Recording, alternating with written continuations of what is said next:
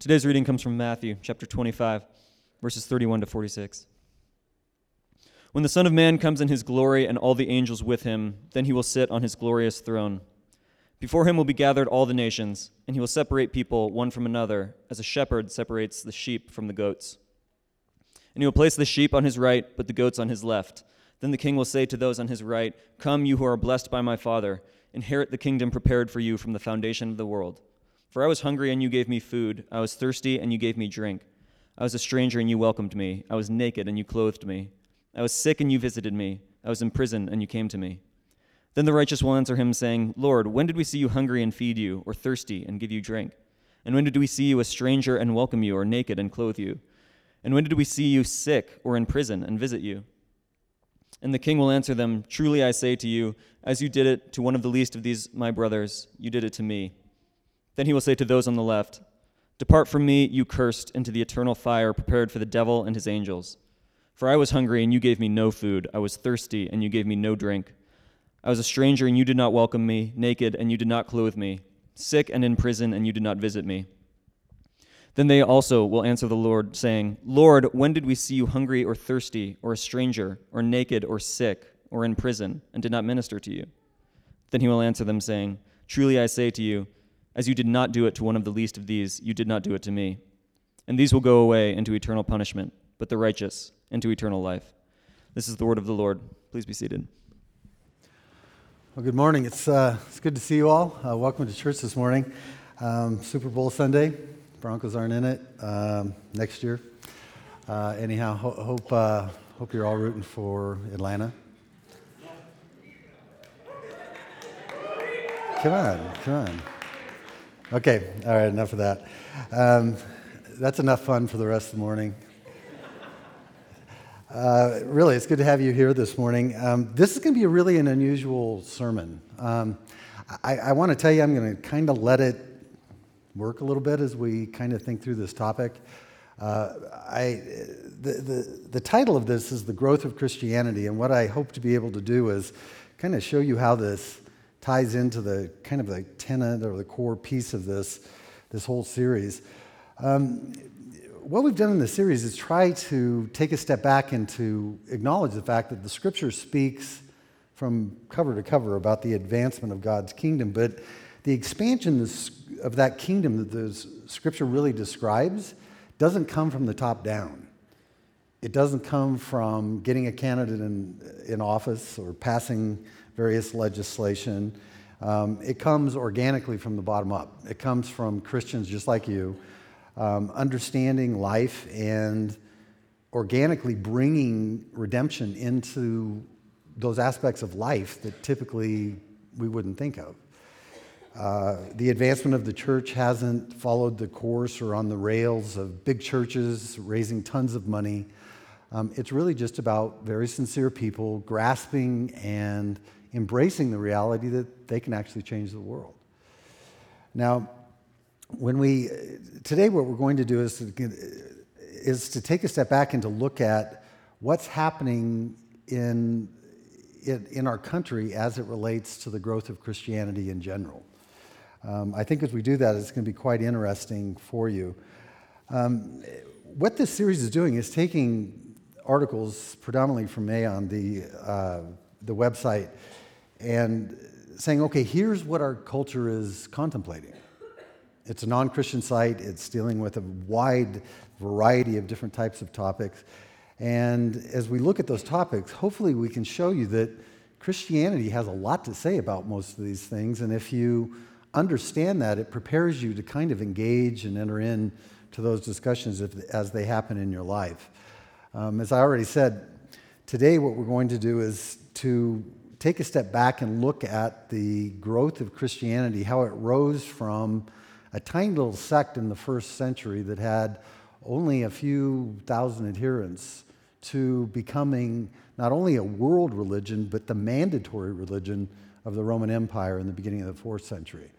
That is, is really an interesting rise that took place there. And hopefully, we might be able to look at it, maybe the cause that brought Christianity to prominence and me, perhaps be able to assess whether that would work for us today. Now, this is not in my notes, so this is kind of for free. Um,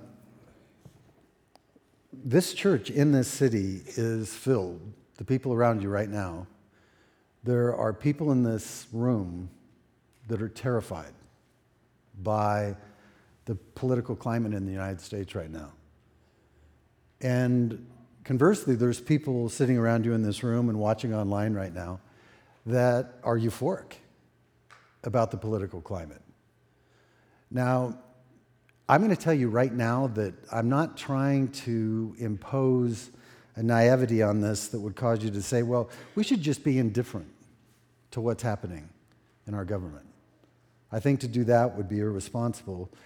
But on the other hand, if you're on either ends of these spectrums, it betrays the fact of what I believe is that your view of this whole entire thing is way too shallow. If you have lost heart that the Christian church will continue to advance God's kingdom in these days because of our political climate, your hope has always been in the wrong place. If you are on the other end are just euphoric because you think Christianity is going to advance because of our political culture, you're just as naive.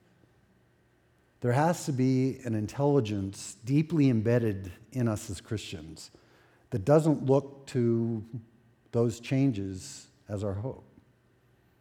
Now, I know for some of you that's probably offensive in and of itself. I kind of have a knack for doing that. Um, but that's not my intention.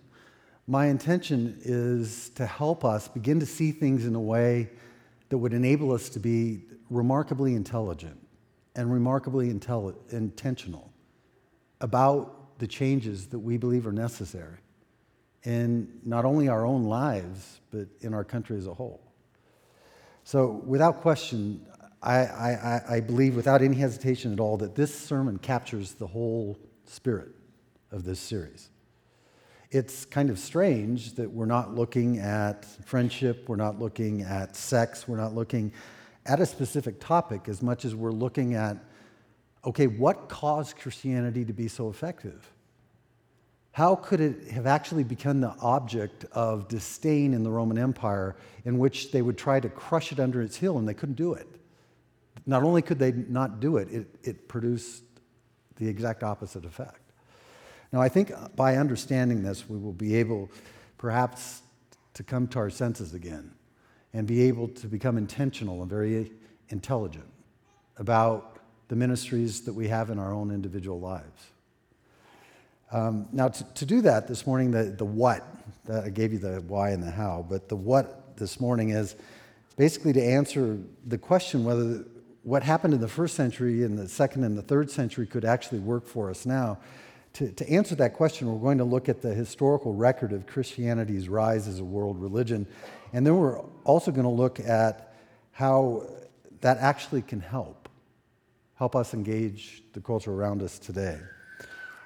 Now, for those of you that have been out of the country, you're, you're, you're under a rock. Um, our country is deeply divided. it's really, it's really deeply divided. And if, if you have had, if you've mustered the courage over the last couple of months to venture out into some of these discussions, man, they're hard. Some of these discussions, for those of you that uh, don't know, I, I opened a uh, an office to kind of expand my private practice and my counseling and coaching at the WeWork space downtown.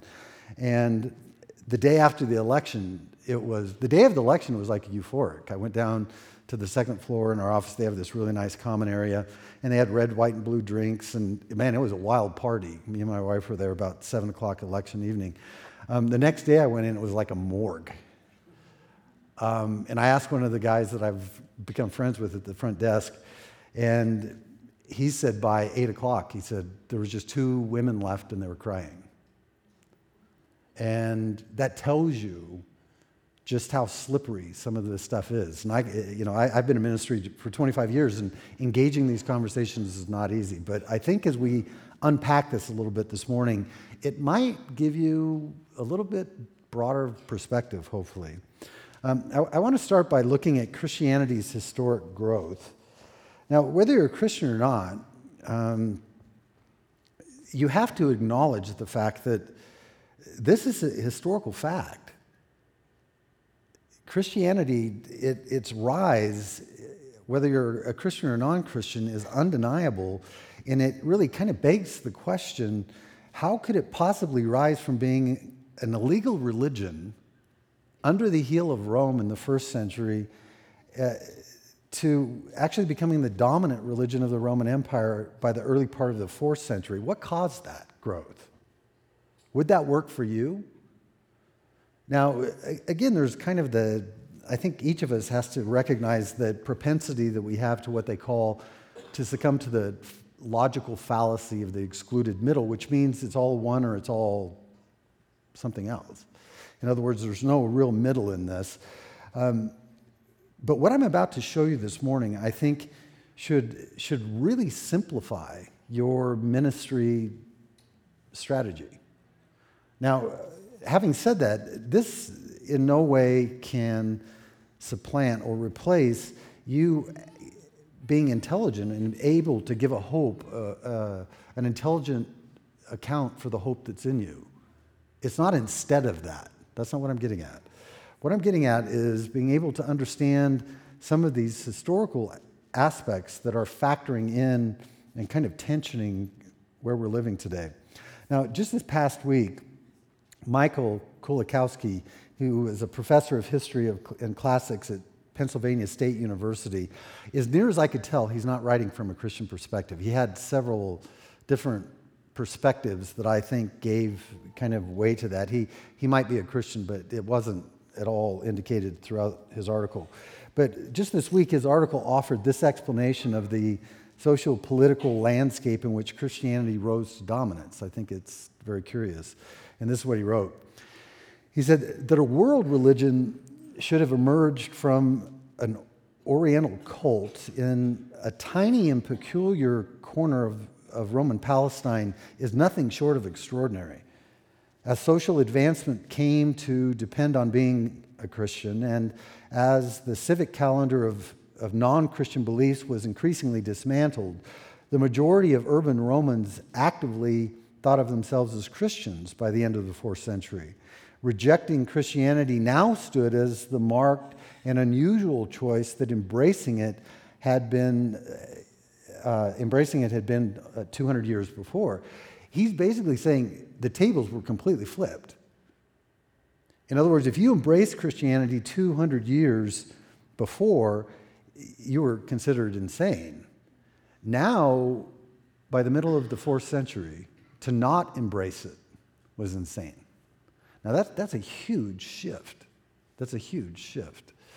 Now, according to Kulikowski, for much of the first two centuries, the Roman Empire maintained a somewhat indifferent disposition toward Christianity. Now, I've got a footnote in my notes here that I'll just talk about just briefly. His report didn't, his, his paper didn't say anything about the Neronic persecution that took place in the middle uh, 64 to 68 AD, he kind of overlooked that.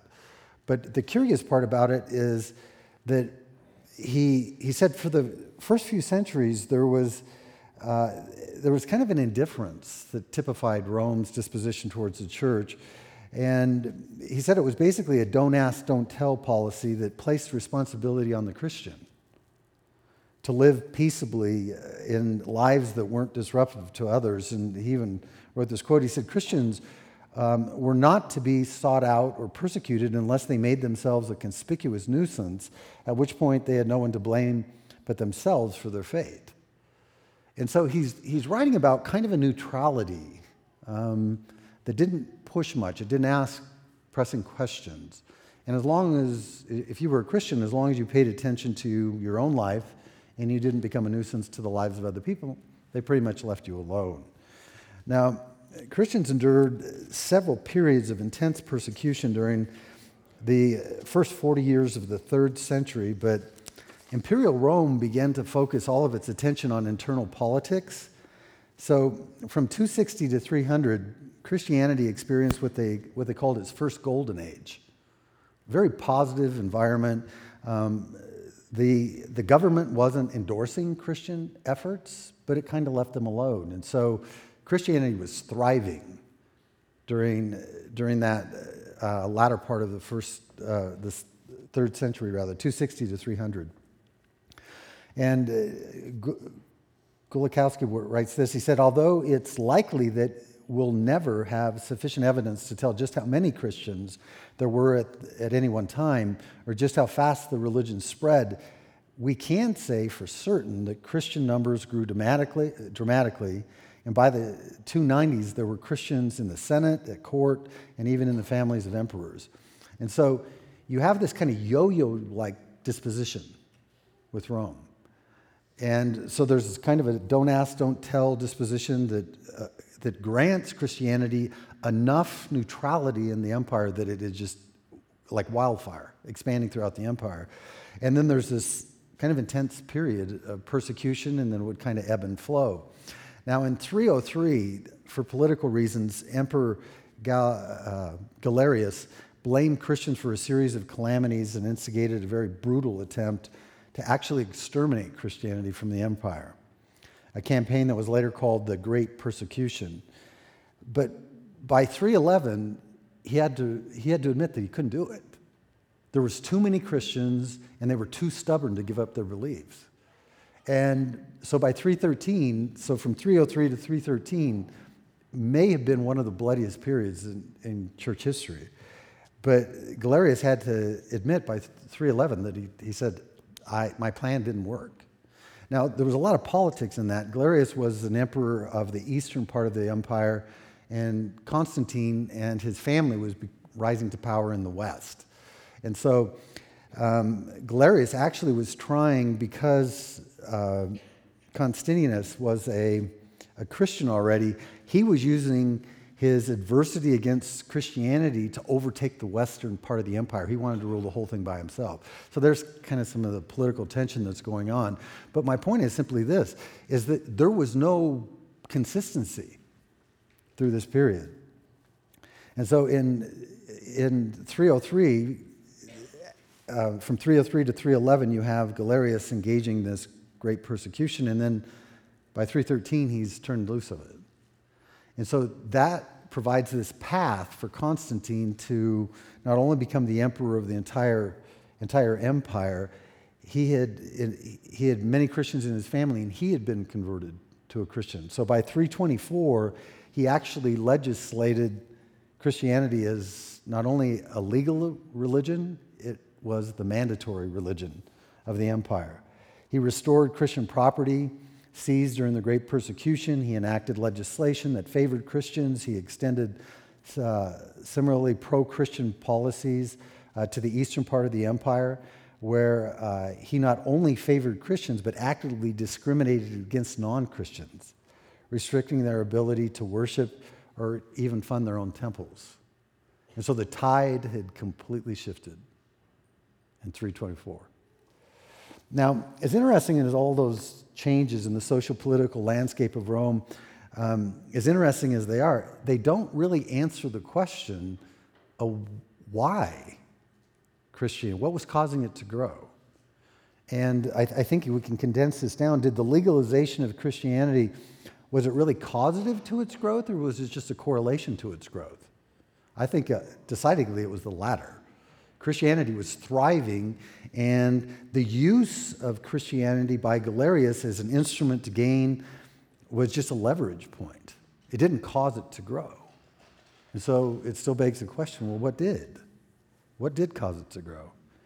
Now, as I said earlier, there are many of you that are Christians today that appear to be really conflicted about that question.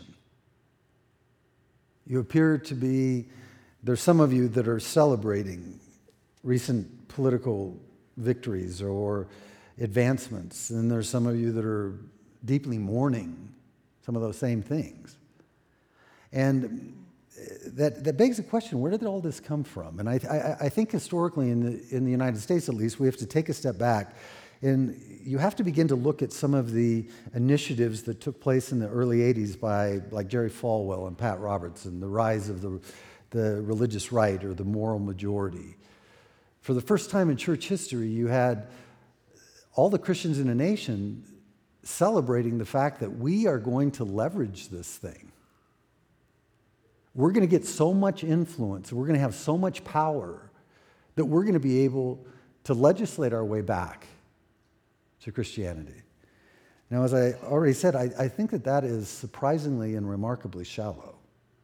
The division in our country is not simply legislative. The church, I believe, lost, pretty much lost her influence and its voice in our culture decades before that. And our capacity to reason with people, to persuade them about the gospel, to persuade them about biblical principles, went away a long time ago. And it seems like a convenient, easy way to regain all of that if we can just get the right man in office, if we can get just the right woman in office, if we can just pass the right kind of bills, the right kind of legislation. It's way, the division in our country is way different than that. And so we tend to have this tension that's still abiding. What caused it to grow? Now, the second point, I want you to take a look at a strategic cause of its growth, which I, I believe is the primary one. But without question, there are obviously many valid theological and philosophical arguments that would, you know, that would give explanation for the rise of Christianity. But the passage we looked at earlier is classically known as the sheep and the goats. That passage that we looked at gives us one of the most practical and well documented explanations. Now, I want to start by having you consider the biblical principle of compassion, because that was kind of the, the, the marrow, the essence of what Jesus was getting at in that passage. And in, in the final week of Jesus' life before his crucifixion, on several different occasions, we have record of Jesus giving descriptions of what his kingdom would look like when it was fully advanced, when it was fully realized here on earth. And in one of those settings, he described a final judgment where a distinction would be made between those who would enter the kingdom and those condemned not to enter the kingdom.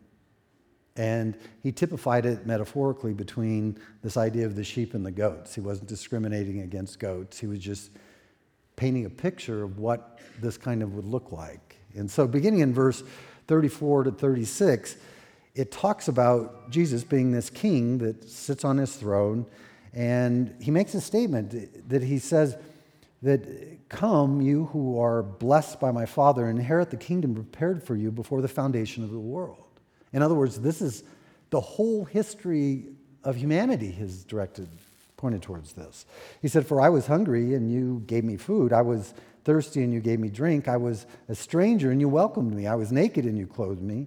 I was sick and you visited me. I was in prison and you came to me. Now, what he's doing there is not talking about just giving clothing and water and, and a place to stay or visiting people in jail. He's, he's depicting a compassion that extends to every facet of life. And what's interesting is that in the next verses, from verse 37 to 40, he actually explains a significant confusion abiding in the, the minds of the people going into the kingdom, which is really interesting if you ask yourself, why did he have to do that? And I think his point is drawn out in that explanation. He says in verse 37, he says, Then the righteous will answer him, saying, Lord, when did we, when did we see you hungry and feed you, or thirsty and give you drink? And when did we see you a stranger and welcome you, or naked and clothe you? And when did we see you sick or in prison and visit you? And the king answered them, Truly I say to you, as you did it to one of the least of these my brothers, you did it to me. Now, that is a remarkable statement for the first time in the record of any world religion. God is shown here to say, I so closely relate to the poor and to the needy. That for you to help them is for you to help me. Now, Jesus flips it over just to make sure that nobody's confused. And when he turns it over in verse 44 to 46, he's talking to those that will not go into the kingdom. And they express the same sort of confusion. And it says, Then they then they will answer, saying, Lord, when did we see you hungry or thirsty, or a stranger, or naked, or sick, or in prison, and did not minister to you? Tell us when we did that. And then he'll say to them, Truly I say to you, as you did not do it to one of the least of these, you did not, did not do it to me.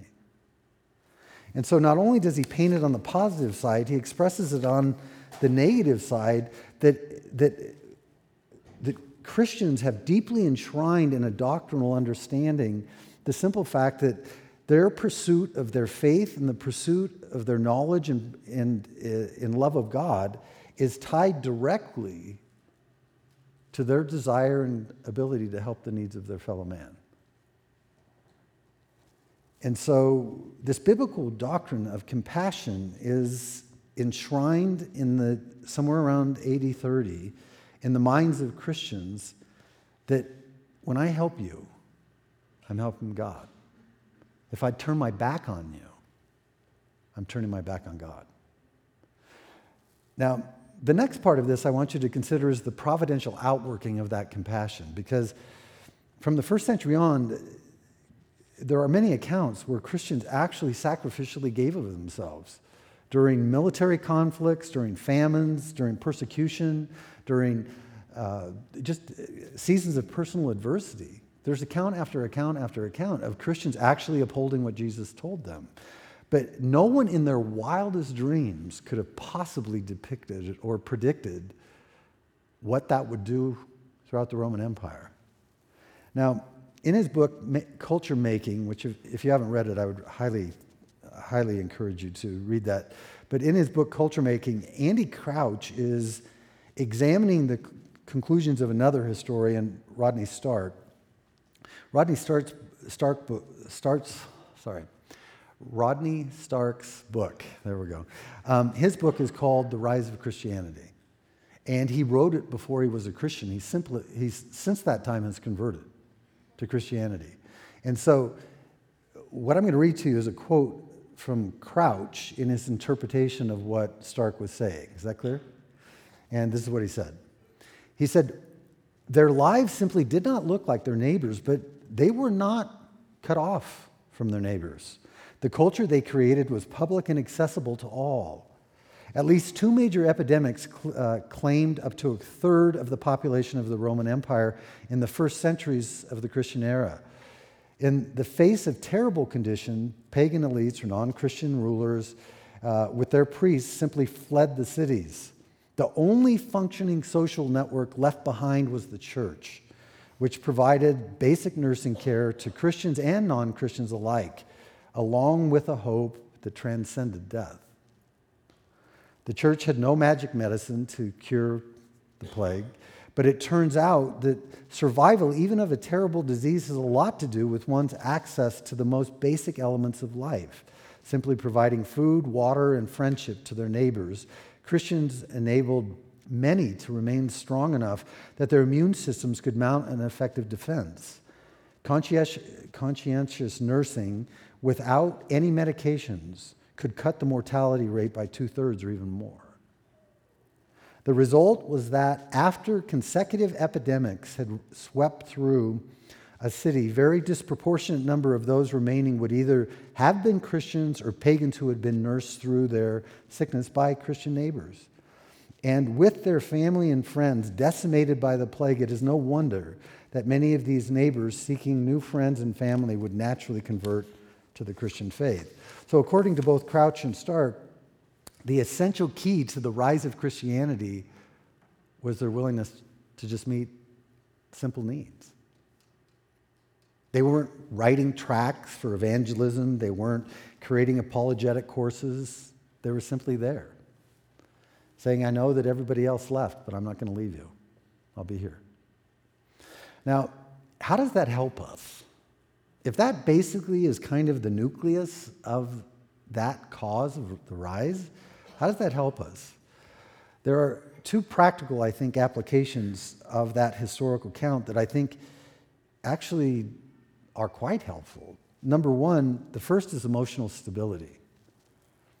Whether you're euphoric or terrified by our current political climate, the advancement of God's kingdom has, has, been unhindered it's still going to continue exactly the same.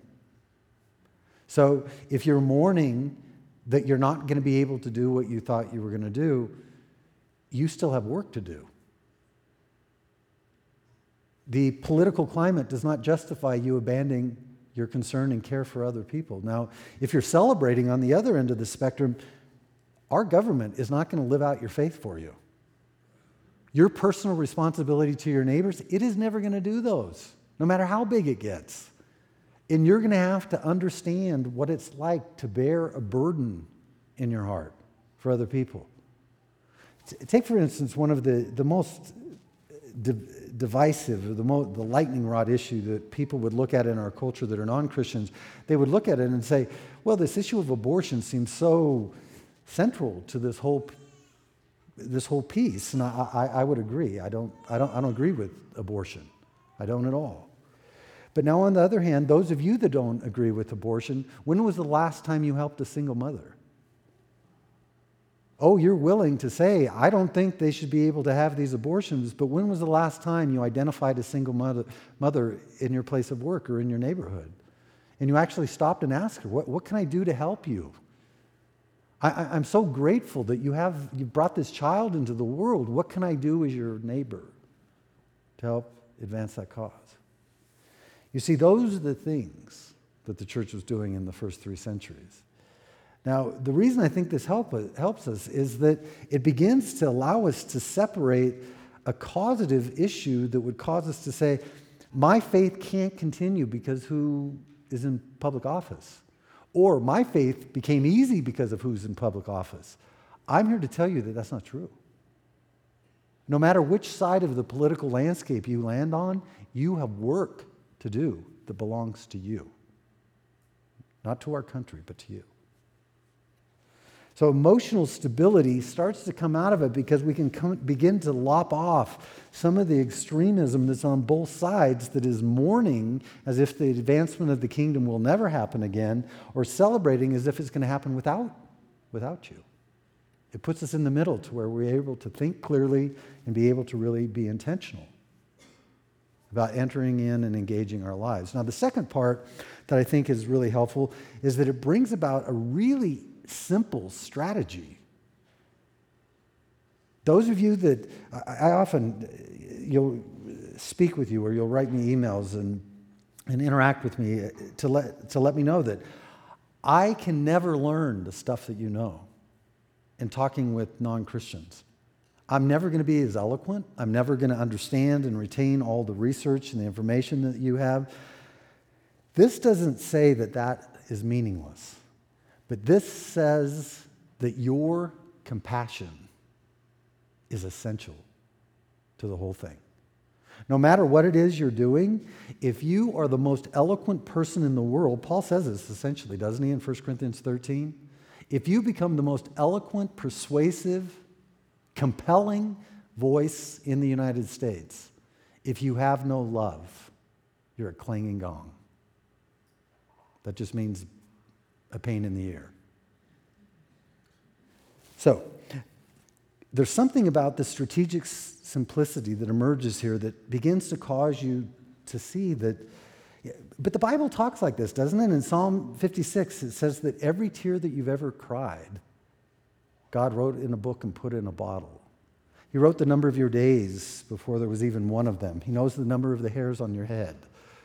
That is talking about an intimacy in your relation to God that would cause you to celebrate, like in Luke 22, when the woman puts in the two small copper coins and everybody else looks over it. And Jesus said, She put in more, in the, the grammar intimates more than all the rest combined with those two small copper coins, worth less to you than a penny. And Jesus noticed it. And so, what is the value of you shoveling the walks of an elderly couple in your neighborhood?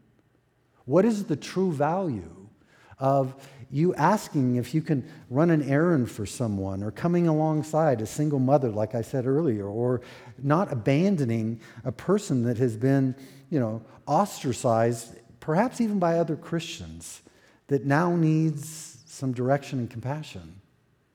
Can you so easily say that those don't mean much?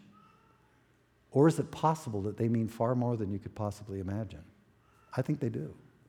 And so not only do we have emotional stability that comes out of this because it kind of lops off the edges, but it gives us a really simple strategy Now, one of the most basic tenets of Christianity is that God is at work in his creation, restoring it to its original condition. Literally, in, in Revelation 21 5, he's making all things new. That is not just salvation in the lives of non Christians, that's redemption of the whole creation. And as you engage that, are you engaging it with confidence? That not only is, the, is God calling you and, and it, orienting your mind towards that redemption, His Spirit is attending you to bring, not only to, to, to want what He wants you to want, but to do. See, that, that's Philippians 2 and verse 12 and 13. When Paul says, Work out your salvation by fear and tre- trembling, for is it not Him that's at work in you to will and to work according to His good pleasure? You have to be willing to bear the burden of wanting it before you'll ever be able to do it. You'll never do the right thing by accident, is another way to say the same thing. Now, the simple fact of Christian, the history of Christianity uh, makes it undeniable that the testimony of individual Christians, uh, those testimonies have always spread in direct proportion to the love that they have their fellow man. Simple compassion, simple understanding, an ability to literally put yourself in the shoes of another person. They were able, when they did that, to change the world. In a recent article, Tim Keller, he wrote an article for the Gospel Coalition, and I think he captures this really clearly. And this is how he puts it. He says, while the mission of the institutional church is to preach the word and to produce disciples, the church must disciple Christians in such a way that they, they live justly and integrate their faith with their work. So the church doesn't directly change culture, but it disciples and supports people who do. Another balance has to do with society, society's cultural institutions. Rather than taking them, taking them over or avoiding them as a corrupting influence or treating them with indifference. Christians are to be a faithful presence within them. He, he strikes, I think, a balance in that that would challenge every one of us. Whether you're celebrating or mourning, whether you're confused or whether you're clear, there's a sense in which he says, you don't have to overturn everything. You don't have to despise everything. Apply yourself to enter in and change it and see what happens. Let me take a couple of your questions and then I'll be done quickly.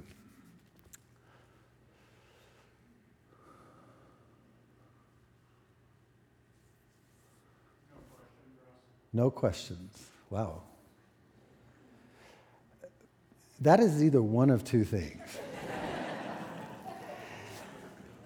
I'm really fortunate that I'm done so quickly, but I have a, I have a feeling that I'm going to pay it 10 times over through the week in my email. So I hope, I hope you're encouraged.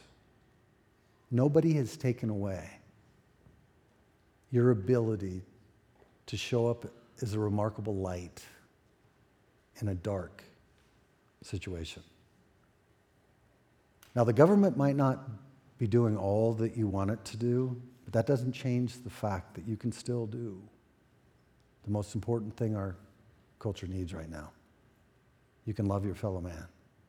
You can be inte- intelligent and intentional, trusting to God those little contributions that they one day might change the lives of other people.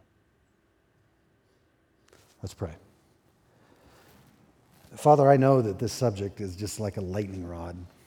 Um, I'm not naive enough to think that perhaps some of the things I said seem shallow or superficial. They seem incomplete when contemplating the depth of all that's happening around us. But Father, I, I think that there has to be some sort of solidarity in our hearts someplace. There has to be some sense in which we're able to gather ourselves instead of being blown to and fro by our emotional responses to things that there comes out of it a sense of constancy, a sense of courage, a sense of intentionality and purpose that would cause us to say, I'm glad I'm not going to give an account for being the President of the United States or a senator or a congressman. I'm glad that that isn't what you've required of me. But I know that I will give an account for how I've treated other people. Not just those that love me and those that can reciprocate my gifts and my niceness, but what it is that I do with the person that no one cares about, the marginalized outcast, that perhaps I, haven't even, I have even been a part of it. Lord, I, I can think back to when I lost my eye when I was 11. And I honestly had no idea how I, I would get through it. But I can look back now and see that it was one of the greatest blessings in my life. It took me from a position of recognition and popularity and cast me into the very dregs of a culture that I was familiar with winning, and suddenly I lost. But it helped me to, to discover there people that I had, I had harmed, and I never would have understood them or known them without that. And I think it has truly changed me. I think it's caused me to be less critical and more hopeful that we can all be better human beings. And I think we need a healthy dose of that now. I think we need a healthy dose of wanting to be the ones that pull things together instead of push them and blow them apart. Help us. I pray that the, the women and the men and the boys and the girls in this room would become agents of change in a society that desperately needs us to show up and make a difference. So we commit these things to you now, for we ask and pray them in Jesus' good name. Amen. You can find more audio as well as study questions and sermon notes at l2church.com. If you have any comments or questions, feel free to shoot us a message through the contact form on our website. Thanks for listening.